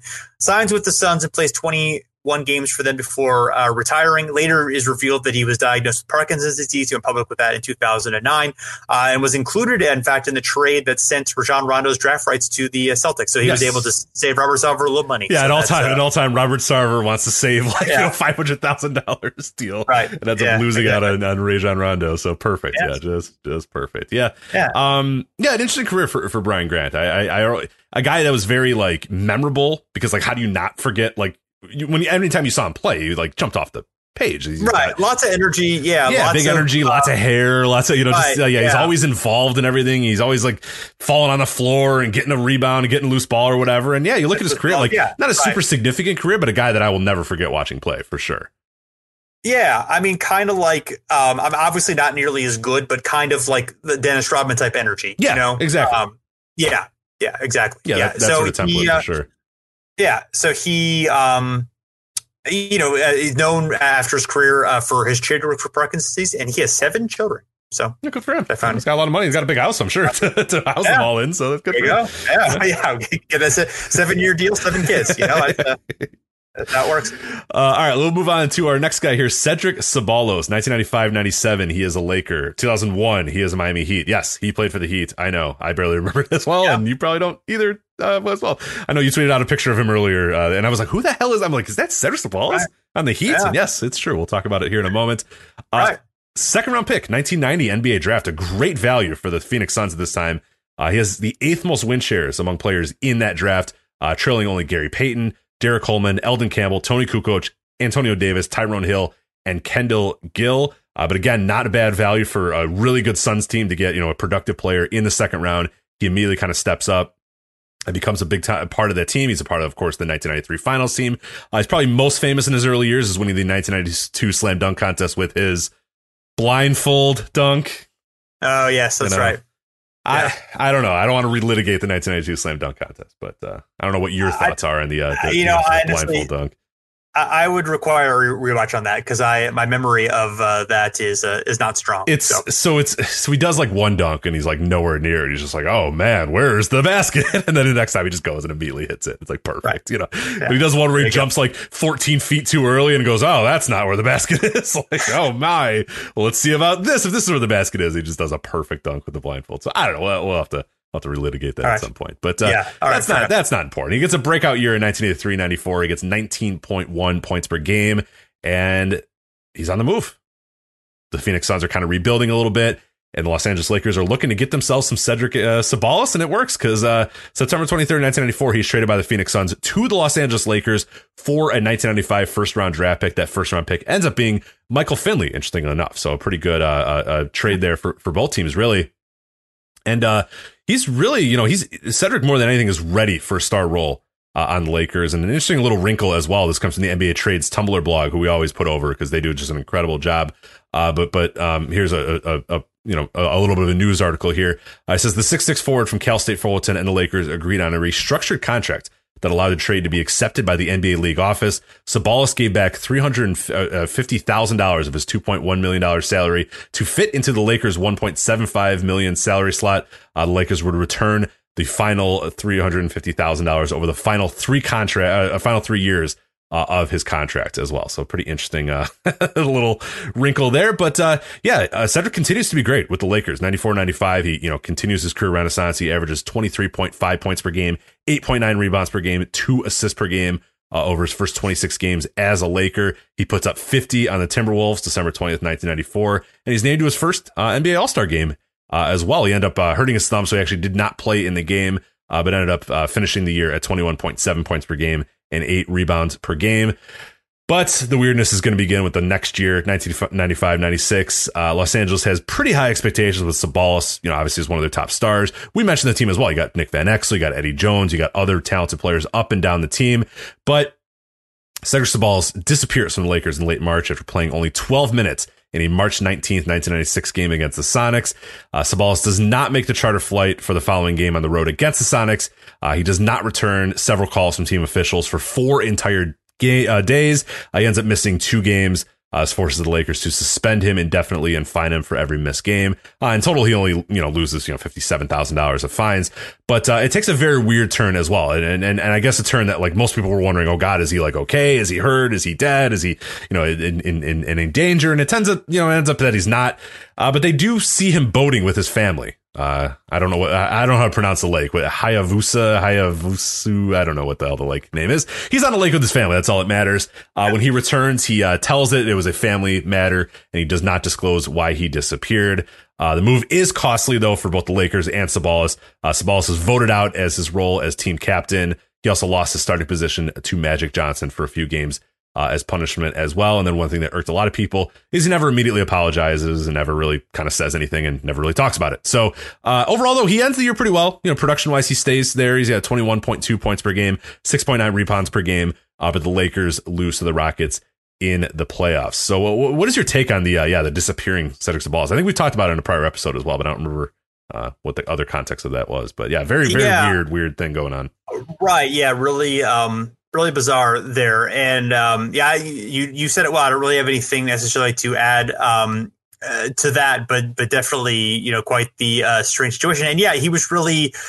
Um, I mean, he, he plays pretty well that year, but it's kind of after that point where, you know, he, he was suddenly on the rise. He's 25, 26 years old. He's having strong seasons, makes the All Star game.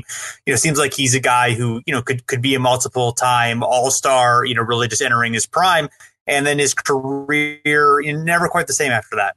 Yeah, yeah, weirdly, like yeah, he's a guy who was seems super reliable up into this point, and then yeah, he misses these team flight, and then yeah, he just kind of like kind of all goes off the rails for a little bit here. So yeah. we'll get to it 96, 97.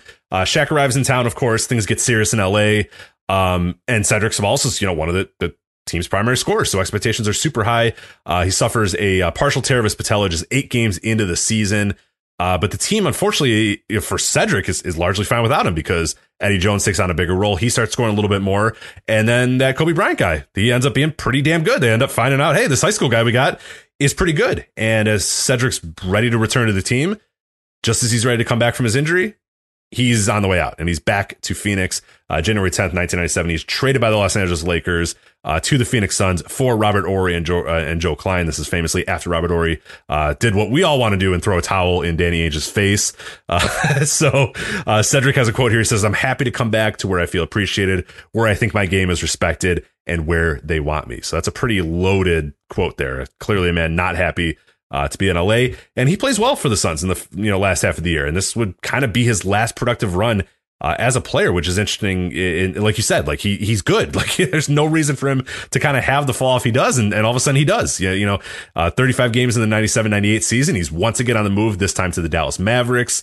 Uh, February 18th, 1998, he's traded uh, for Dennis Scott.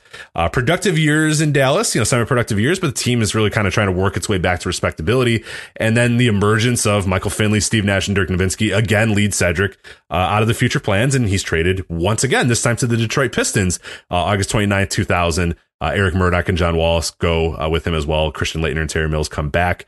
Um, and then the, finally, the reason why we're here, November 26, 2000, only a few months later, uh, he's traded by the Detroit Pistons with a 2003 second round pick uh, to the Miami Heat for a 2002 second round pick. Uh, all players that, you don't really matter. These draft picks don't end up working out. It's Tommy Smith and Tito Maddox. You don't know who those guys are and you don't care. Uh, and Miami, they're in need of offensive help. They, you know, of course, had lost, you know, center Alonzo Mourning uh, to a kidney problem before the year. We've talked about that pretty much with every one of these players for some reason. And uh, Miami has given a, uh, $3.9 million exception, a player exception uh, to acquire a player uh, and at the deadline, and they use that exception to acquire uh, Cedric Ceballos. And Cedric Ceballos, you know, has you know some some quotes here, and uh, as well from uh, again from the NBA Trades Tumblr blog. He says it's business. I found out at halftime. I know they're trying to build with young players. So at this point, Cedric doesn't really care anymore. He's like, whatever. Who cares? It's the job at this point. Uh, there's some other quotes as well. He says the uh, quote: "The trade was brewing for about two weeks. So I was watching the team, trying to get a little bit of a head start. I couldn't wait for this to happen. Being reunited with Eddie Jones and Dan Majerle, it's going to be great. Well, no, it's not great. It's not great at all. Uh, the Heat aren't very good, and Cedric plays only 27 games as a member of the Heat, 6.9 points per game, only three rebounds per game, and this is the end of the line for him. I, I don't understand. I don't get it why they they they they make this player exception, three point nine million dollars, and then if you look at the player logs, like he just barely plays. Like he doesn't even play. They don't really they don't start him. They don't really do anything with him. I don't know if it was a he wasn't ready problem or Miami didn't know what they were. I don't know what it was, but yeah, it was very very strange. He goes there, barely plays, pretty much you know completely irrelevant for the Miami Heat, uh, and that's the end of the line. He would go to training camp with the Nuggets in two thousand two. He'd be cut before the season would even start, uh, and that was it. That's kind of it for, for Cedric Ceballos. He, uh, you know, he would eventually appear the 30th season of the Amazing Race. It'd be him and uh, Shawn Marion would be on that uh, uh, that Amazing Race season, and, and, as well, we have talked about this before, but I think the most important part of Cedric Ceballos' entire career uh, is his contribution to the 1994 uh, record called B-Ball's Best Kept Secret, uh, which is a bunch of 90s NBA players rapping. Cedric Ceballos is on a, a, a track with Warren G called "Flow On" as well, and later on the track, "You Don't Stop," along with Dana Barros uh, who you know Dana Barros and Cedric Ceballos on "You Don't Stop" as well as Warren yeah. G. and, and, him on Flow On. So that's that. So a very uh, just a strange career from Cedric Ceballos. It's like he's really good, and then he was just gone, and it just wasn't yeah. good anymore. And I don't uh, really know why. I mean, he had the one injury, but he was like fine after the injury too. It's very very strange. I, I just don't get it with him. Same with Eddie right. Jones too. All these guys were really good, and then they're just really bad all of a sudden, and, yeah. and with no well, real reason. So yeah, I mean, some of them were age. Obviously, I mean, Ceballos was a little young when he fell off. Um, yeah, Eddie Jones was older by then, but um, eh, but yeah, you know, maybe the injuries were a concern, or, definitely, you know, he Ceballos seems like he was kind of a guy who was a little bit up and down um, in terms of engagement and attitude and stuff. Um, you know, I, you know, of course, he you know went from Phoenix to L.A. to Phoenix and um, Gail Goodrich went from L.A. to Phoenix to L.A. Oh, yeah, yeah. I wonder if they ever talked about that. so, real symbiotic relationship there between Gail Goodrich. Yeah. And, uh, I wonder how many conversations Gail Goodrich and uh, and, and Cedric Ceballos had, had in their life. I hope I hope many. They seem like yeah. they get along well. So. I feel like I mean they had I mean obviously the uh, Goodrich was the announcer for the uh, Lakers for a long time, right? Oh, you're um, right. Yeah, yeah. Of course yeah. they've they've had to have had a conversation. They've had to have conversations. I don't know about that, but you know certainly they had conversations. So, um, anyway, uh, so we're going to close out here with, uh, of course, you know, I think the most important player that we've all want to talk about. Oh, of course. yeah. Everyone's been chomping yeah. at the bit. Just, just let it out, Jason. People are waiting. Yeah. They know who it is. It's just, come on, let's go. Right. I mean, once the number one ranked high school player in the nation. Yeah. I just, you know, yeah, of course. I mean, yeah. and, and people are screaming, like, just talk about this guy. Lakers, yeah. he, we know who you're talking about. He's a rapper yeah. too. He appears in a rap song. I mean, like you know what I mean. Like everybody knows who this guy is. So just whatever. Right? Uh, yeah. I mean, obviously, you know, he's multiple time NBA important. champion, uh, yeah. rapper, number one ranked high school player. We all know who you're talking about. Just go. Come on. Yeah. Yeah, the, the BT Express, Billy Thompson. Yeah, of course, yeah, I know. Yes, it's, it's so silly we yes. waited until the final guy to talk about him, but yeah, right uh, one of four players who won a national championship one year, which he did in 86 with the University of Louisville, and an NBA championship the, the next year. Um, Bill Russell did it, Magic Johnson did it, and Henry Bibby did it with UCLA in 1972 and the Knicks in 1973. So, um, but yes, uh, he was on the the back to back championship uh, Lakers teams. Um, and uh, also appears in the uh, infamous Lakers "Just Say No" rap song with a duet with uh, Mychal Thompson, of course. So uh, one of the uh, choice lines is, "We're the Thompsons, but we're no relation, and we stand together for a drug-free nation."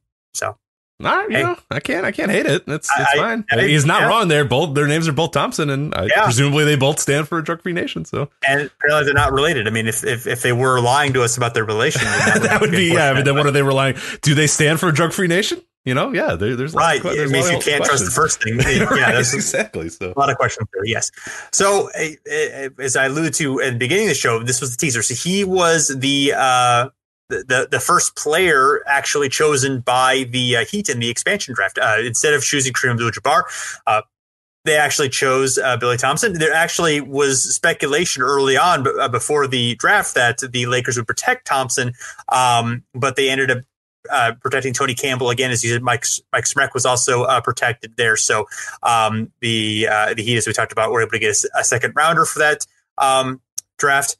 Uh, Thompson also appeared in the 1990 slam dunk contest, where he finished uh, seventh of eight uh, in that in that contest. yeah, I, recently watched it. It's it's not yet. He's, he's right. bad. He's bad. But. That's wrong. Yeah. Uh, more recently, you know, in his life, uh, post career, he became a pastor. Uh, he became a born again Christian during his time with the. Uh, well, I, have seen mixed things. Either during his time with his Lakers or perhaps during college, but he says that decision helped uh, him end his drug use. Uh, and he uh, served, or I, I, believe, may currently, but has in for many years served as the team chaplain for the Miami Heat. So he's a prominent pastor in uh, in the Miami area as well. So that's good. Good to hear. Yeah, good to hear. You know, yeah. someone can and, and, and, yeah, I'm, I'm not sure. I, I couldn't find either yeah. if he if he still was. Uh, but yeah, pretty recently he was still a, a pastor. At least I think 2018 yeah, or something like that. Yeah, yeah, yeah, So hopefully exactly. maybe he is, and yeah. maybe he's in the bubble, helping him, uh, you know, win the finals here. So there you go. What else? Um, so other quickly, other prominent uh, Heat Lakers, some we've t- mentioned here, but uh, yeah, LeBron James, you know, mm, yeah, yeah. yeah. Uh, Shaquille O'Neal, uh, Rory mm. Sparrow, again, bird um, here. Um, Brian Shaw, uh, John Salley, Danny Schayes, AC Green. Completely forgot that AC Green played. Yeah, yeah. I, I would have never remembered him playing for the Heat, but yeah, go go AC Green. So yeah, uh, Jim Jackson, one of the 50 teams that he uh, yeah, played. What, what team did Jim Jackson not play for at some point? yeah, there you go.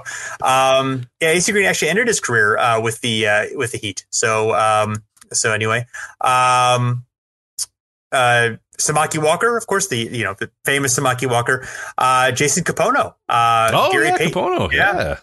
Yeah, Gary Payton, of course. Um, yeah. Smush Parker, Michael Beasley, Ronny Turiaf. um, Luol Deng, Shannon Brown, Josh McRoberts, Dion Waiters, of course, currently yeah, playing. Currently, yeah. but, well, played for both teams this year. yeah, yeah uh, for this year alone. Yeah. Lakers, yeah. Gonna get a ring no matter what. What a what a great. He's just like, dude, I don't care. like whatever. like, right uh, Wayne Ellington and Derrick Williams, who played two games for the Lakers in 2018. Well, yeah, of course. So, yeah, no, you don't have to tell anybody that. We all know that. I don't, remember yeah. Derrick Williams' yeah. two games for the Lakers in 2018. Yeah. Of course, that, that's actually the end of his career. He, yeah. has, he has not played since in the NBA. So, yeah. He's like an uh, all-time like draft miss for me. I remember seeing the guy like in college and tapes and something like, dude, this guy's gonna be the right. greatest player in the NBA, and he's he wasn't very good. He was oh, fine. Yeah, he, he ended up carving out a pretty good career though, based I think off people being like, all right, Derrick, you, I'm sure you're gonna be good. You have to be good, right? And he's like, yeah, I'm all right. well, I mean, yeah, I mean, he carved a career. I don't know if I would say uh, you know, he's on a lot of teams though. He, was, he, he definitely played for teams. I will agree with you. There. Teams did acquire his rights, and yeah. I mean mostly Sacramento and New York, but still, like, yeah, you know, yeah. If if you know if those two teams, if, if, anybody can can evaluate talent, it's definitely the Sacramento Kings and the New York Knicks. Sure. So. Yeah, he played both. He played 25 games for both the Heat and the uh, Cavs in uh, 2017. Oh, so, I yeah, was he part of the Dwyane Wade deal? Was he uh was he involved Ooh, in that? that makes, uh, yeah, it would make sense, but I don't know. Or no, they just released or I think they just traded um I think they just traded Wade for like a second round pick or something. I don't think there was actually uh, like a real trade for that. So anyway, not important. Um but uh yes. So that is all that we have, I believe. Um, yeah, that's it. That's, it. that's yeah. we preview the NBA Finals. This is pretty fun to do. Yeah, go back and look at these all guys, right. and and yeah, like again, we talked about with with our last episode, like you don't really need us to go and tell you about Shaq and LeBron or whatever. So hopefully right. you learn something about, you know, Glenn Rice and, and Billy Thompson and Eddie Jones and those sort of guys that we could talk about. But uh, yeah, I'm really excited about these NBA finals. I think it's, you know, like, like, yeah. you know, when we talked about weird NBA seasons, we talked about very weird teams, you know, making huge upsets and, and huge runs, you know, to the finals. And, and Miami is that. And if they actually can get it done and actually win the title, it'd be, you know, I, I think one of the bigger quote unquote kind of upsets in, in, in NBA history, even though it's obviously such a weird season uh, with the bubble. But still, yeah, being able to complete it would be really cool. And and yeah, if you yeah. know they don't complete it, they got LeBron James who wins the title in LA, which is pretty cool uh, as well. And right. Lakers can yeah. tie. I think they they would tie the Boston Celtics. I think in in all time uh, titles. I think if you count the Minnesota years, which I do. Uh, yeah, if you Oh yeah, oh yeah. If you don't, you I don't think it counts the NBL titles, but um, but either way, um, it's close. And I think yeah, in terms of just eh, purely NBA since 1950 titles, I believe you're correct. Yeah, so well, that'd, be, that'd be cool too. So yeah, there, um, there's you know we, we, win either way, yeah. and everybody has a good time yeah, and nobody gets exactly. hurt. That's all we need. Yeah, we don't want anybody to get hurt. Um, any predictions for the uh, for the finals? Well, I won't uh, won't say, but I put a, a substantial amount of money on the Miami Heat to win. Um, Hopefully them, but oh, I, I, right. by substantial I mean okay. thirty dollars. So that's not really you know, right. substantial. well, substantial, but for me, that's substantial. So, I don't gamble yes. very often, so um, I, yeah, I hope they win. I, I don't know. I I, kind of think the Lakers might, but uh, you know I got to ride and die with my bet. So let's go. Let's go Miami in seven. Get a good seven okay. game series for Miami. I, I like the I like the, the the hustle of Miami. They got a very they're like the perfect bubble team. They just try really hard and there's a lot of players that can shoot and stuff. Yeah, I don't know. I, I like the I like the yeah. you know. Yeah, they're they're scrappy. They've they've been fun. I mean, I, am not um, particularly inclined to support the Heat franchise. You know, with, with my with my Pat Riley bias. Oh but, yeah, yeah, I mean, yeah, no. they've been a lot of fun, and um, you know, Butler's played. Really, I mean, they've all played really well. It's been really impressive to see them work. And Lakers have been great too. I mean, um, I, I think maybe because the expectations were so, have been so high for the Lakers, you know, since the bubble they returned and they kind of struggled a little bit, you know, uh, initially in the bubble. I don't know if it's been appreciated how dominant they've been in the playoffs against the West. I honestly against better teams, and yeah. which is kind of why I'm, I'm picking the Lakers. Um, Although a lot of people, you know, who are really smart are picking the Heat. I, I think the Heat definitely could win and, and could make it tough, and they, you know, they can defend. They got a lot of versatility, but um, I don't know. I mean, I think the in the end, the Lakers have the two best players in the uh, in the series. Yeah, um, it's for, hard to. I, mean, my, I did, I did so. bet against it, but it's hard to bet against. You know, two, you know, two right when you talk about the best players in a series, and if one team has two of those guys, it's hard to ever bet against those guys. So yeah, yeah, and, and yeah, again, the Heat more than some of the parts, so they they could definitely put it there. But I mean, the Lakers role players, I think, have played really well and fit into. Um, you know, they have some vulnerabilities in terms of not you know being great shooters or um, you know other things. But I don't know. It seems like they've gelled pretty well, and you know I think it'll be a good series either way. Yeah, you know, I'm, I'm really excited. Yeah, and, and, I think it'll be like a you know uh, a tough six game series for the Lakers. That's, yeah. that's my prediction. Oh, there yep. you go. Yeah, I, I, have trouble rooting for any Rajon Rondo uh, team, so it's like, I, I hear you. Yeah. there's a lot of guys I hate, and I have to like kind of weigh the hating with the you know I'm like ah oh, man Rondo's on that team, but I don't really like Jimmy Butler all that much. So there's, there's a lot yeah. of guys I, I I dislike. But Bam Adebayo is cool, and LeBron's oh, cool. Yeah. yeah. you know, it's yeah. in, in, general, like I've kind of in my older age, I'm just kind of like, I just want good games. I don't really care. You know what I mean? Like I don't exactly. really care. But yeah, but now I do because I got you know 30 scratches on the, uh, the, old, right. uh, the old Miami Heat. So let's go. Come good on. luck with that. Yeah, I uh, Tyler I, Herro. let's do this. Yeah, I, I, didn't place any uh, any bets on that. Perhaps I should have, but uh, anyway, well, there's well, no betting company that's sponsoring this podcast, or else we could talk about it. But they didn't. That's you know? true. Yes. They did in the past, but they're not paying for this episode. So yeah, no. So those who shall remain nameless, but uh, yeah. They may have sponsored another podcast that I do, but yeah, that's fine. Ah, I'm not gonna, I'm not gonna plug it here. They didn't pay All for right. this one, so screw them.